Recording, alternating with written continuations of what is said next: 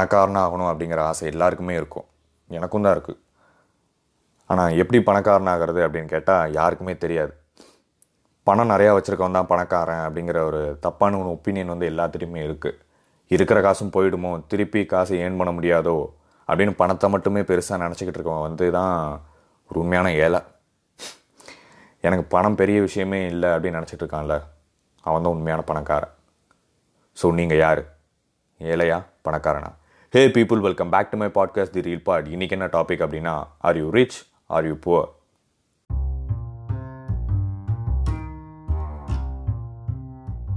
ஒரு டைம் என்ன ஆச்சுன்னா பாரதியார் இருக்கார் இல்லையா? அவர் வந்து அவர் தங்கியிருக்க வீட்டோட ஹவுஸ் ஓனர் வந்து இவர் கிழிஞ்சிருக்க ட்ரெஸ் போட்டிருக்கிறத பார்த்துட்டு பத்தாறு வேட்டி ஒன்று எடுத்து கொடுக்குறாரு.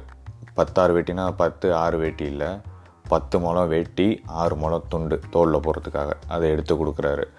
அதை பார்த்துட்டு ரொம்பவே சந்தோஷமாக அதை எடுத்து கட்டிட்டு வெளியில் வராரு வெளியில் வந்து பார்க்குறப்போ தெருவோரத்தில் ஒரு ஆள் சட்டையே போடாமல் குளிரில் நடங்கிட்டு இருக்காரு. யாருன்னா ஒரு பிச்சைக்காரர் ஒருத்தர் குளிரில் நடங்கிட்டு இருக்காரு. அது டக்குன்னு இவரை பார்க்கவும் தோளில் போட்டிருந்த துண்டை இடுப்பில் கட்டிட்டு வேட்டியை எடுத்துகிட்டு கொண்டு போய் அந்த பிச்சைக்காரனுக்கு கொடுத்தாரு. இதை பார்த்துட்டு ஷாக்கான அந்த ஹவுஸ் ஓனர் வந்துட்டு கேட்குறாரு ஏன் இப்படி பண்ணீங்க? தோளில் போட்டிருக்க துண்டு எடுத்து கொடுக்கலாமே அப்படின்னு. இவர் சிரிச்சுட்டே சொன்னார் நான் வீட்டுக்குள்ளேயே தானே இருக்கேன். அவன் வெளியில் இருக்கான். அவனுக்கு வெளியில் இருக்கணும் குளிர் எடுக்கும். நான் வீட்டுக்குள்ளே தானே இருக்கேன். எனக்கு இதுவே போதும் அப்படின்னு வந்து சொல்கிறாரு மறுபடியும் அவருக்கு மனசு கேட்காம உள்ளே போயிட்டு அதே மாதிரி இன்னொரு வேட்டி எடுத்துகிட்டு வந்து நான் கட்டிக்கோங்க அப்படின்னு சொல்லி கொடுக்குறாரு. இவர் சிரிச்சுக்கிட்டே இதை வேட்டியை கட்டிகிட்டு இருக்க போது சொல்கிறாரு இப்போ பார்த்தீங்களா நான் ஒன்று கொடுத்தனால தான் கடவுளாக பார்த்து எனக்கு இன்னொன்று கொடுத்தாரு.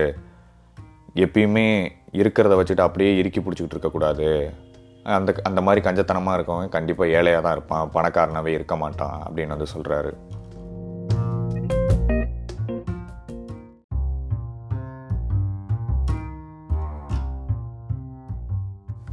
இதெல்லாம் ஏன் அப்படின்னு ஒரு கேள்வி கேட்டோம் அப்படின்னா கிராஸ் வென்டிலேஷன் தியரி தான் காரணம் அப்படின்னு ஓஷோ சொல்கிறாரு இப்போது காற்று ஒரு இடத்துக்குள்ளே வருது அப்படின்னா இப்போது காற்று வந்து இப்போ உங்கள் வீட்டுக்குள்ளேயே வருது அப்படின்னா அது ஒரு கேள்வி கேட்டுகிட்டே தான் வரும். நான் அவங்க வீட்டுக்குள்ளே வரலாமா அப்படிங்கிற ஒரு கேள்வியை கேட்காது.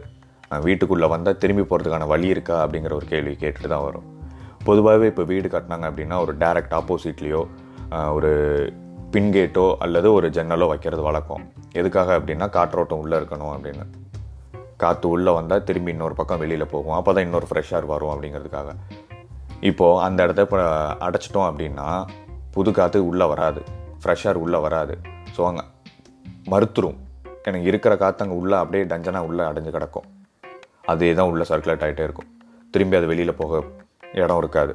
ஸோ ஃப்ரெஷ்ஷாக உள்ளே வர மறுத்துரும். அதே மாதிரி தான் கையில் இருக்க காசும் சொத்து செல்வம் எல்லாமே அப்படி தான் ஒருத்தன் கையில் இருக்க காசை செலவழிக்கிறதுக்கு ரெடியாக இருந்தான் அப்படின்னா கையில் திரும்பி காசு வரும். அதே அவன் செலவழிக்காமல் அப்படியே பொத்தி பொத்தி இறுக்கி பிடிச்சிக்கிட்டே இருந்தான்னா திருப்பி கையில் காசு வராது.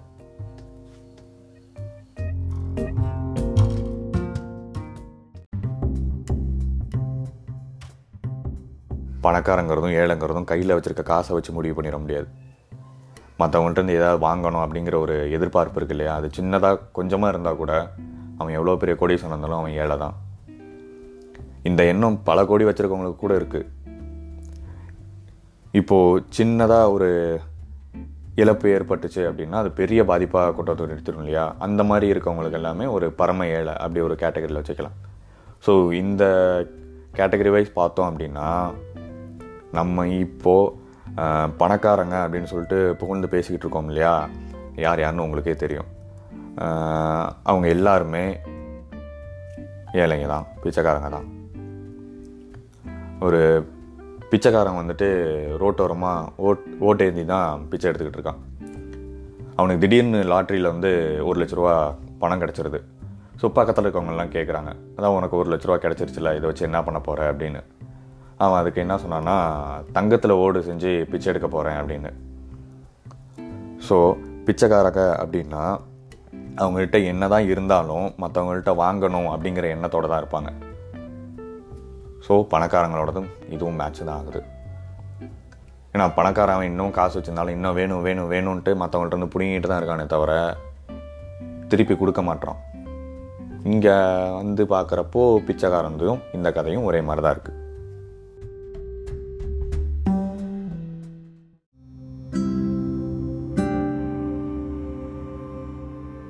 ஊரில் வந்து ஒரு ஞானி இருக்கார். அந்த ஞானி வந்து உதவி கேட்கறதுக்காக மகாராஜாட்ட போய் பார்க்கணும் அப்படின்ட்டு கிளம்பி போகிறாரு அங்கே போகிறப்போ அங்கே இருக்க காவலர்கள்லாம் சொல்கிறாங்க இந்த மாதிரி ராஜா வந்து உள்ளே பிரார்த்தனை பண்ணிகிட்ருக்காரு ஸோ யாரும் உள்ளே போக முடியாது. ஆனால் ஞானியை பார்த்து மட்டும் சொல்கிறார் நீங்கள் வேணால் உள்ளே போகலாம் அப்படின்னு வந்து சொல்கிறாரு அதே மாதிரி ஞானி உள்ளே போகிறாரு அது அதே மாதிரி பிரார்த்தனை பண்ணிகிட்ருக்காரு ராஜா.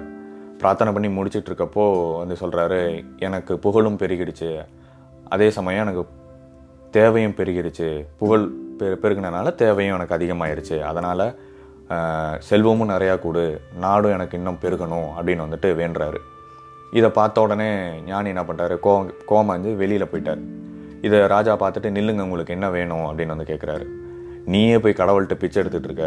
நான் இதில் வந்து நான் ஏன் உன்கிட்ட பிச்சை எடுக்க போகிறேன் அப்படின்னு வந்து கோவமாக பேசிடுறாரு.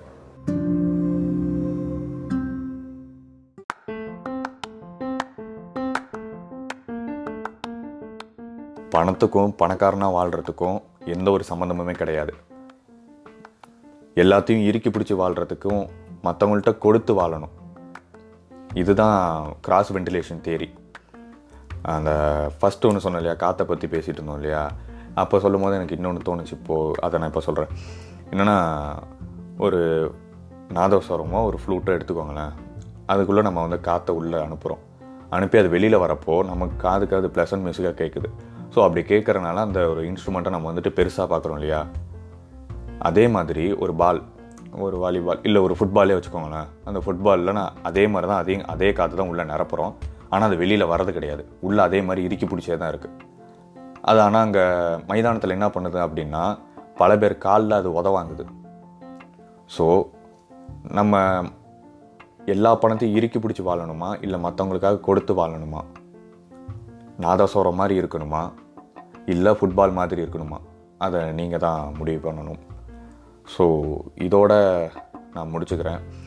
எப்படியும் நான் பேசுனது உங்களுக்கு புரிஞ்சிருக்காது. ஏன்னா எனக்கும் புரியலை. அடுத்த எபிசோடில் இதே மாதிரி சம்மந்தமே இல்லாமல் ஒரு டாபிக் எடுத்துகிட்டு லூஸ் மாதிரி வளர்றேன். பாய் அஞ்சு நோட்டு கட்டு கண்ணு ரெண்ட மறைக்குது. நாய் இழுத்த காசு குறைக்குது. காசு பணம் தொட்டு மணி மணி